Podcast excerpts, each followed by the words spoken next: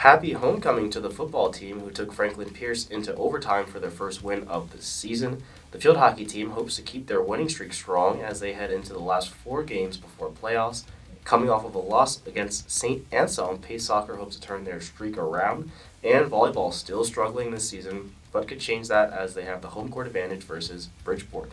I'm JJ Perdido with this edition of Booth Review, Pace University's Week in Sports. On homecoming day, the Setters would strike first as the football team hosted Franklin Pierce. Quarterback Carlton Aiken would find wide receiver Danny Taylor in the first quarter, and Franklin Pierce's running back EJ Burgess would answer back for Franklin Pierce with a five yard run to even out the score at seven. Pace would score yet again in the second quarter, only to be answered yet again by Franklin Pierce. Aiken would score on a two yard run, and Burgess would break free on a 77 yard run, evening the score at 14 just before the half.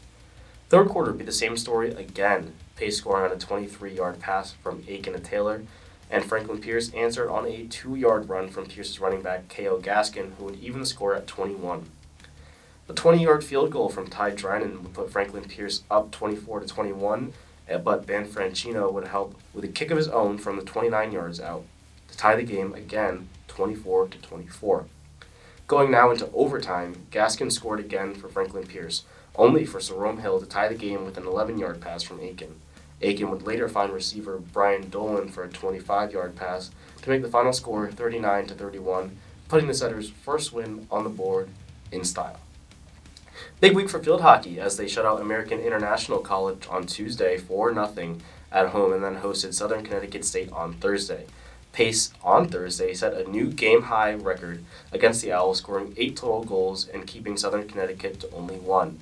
Six different setters contributed to those eight in the win on Thursday. In New Hampshire, Pace Soccer fell to St. Anselm 1 to 5 on Saturday. This is their second straight loss, but the Setters hope to change that streak around as they head into the last five games of the regular season.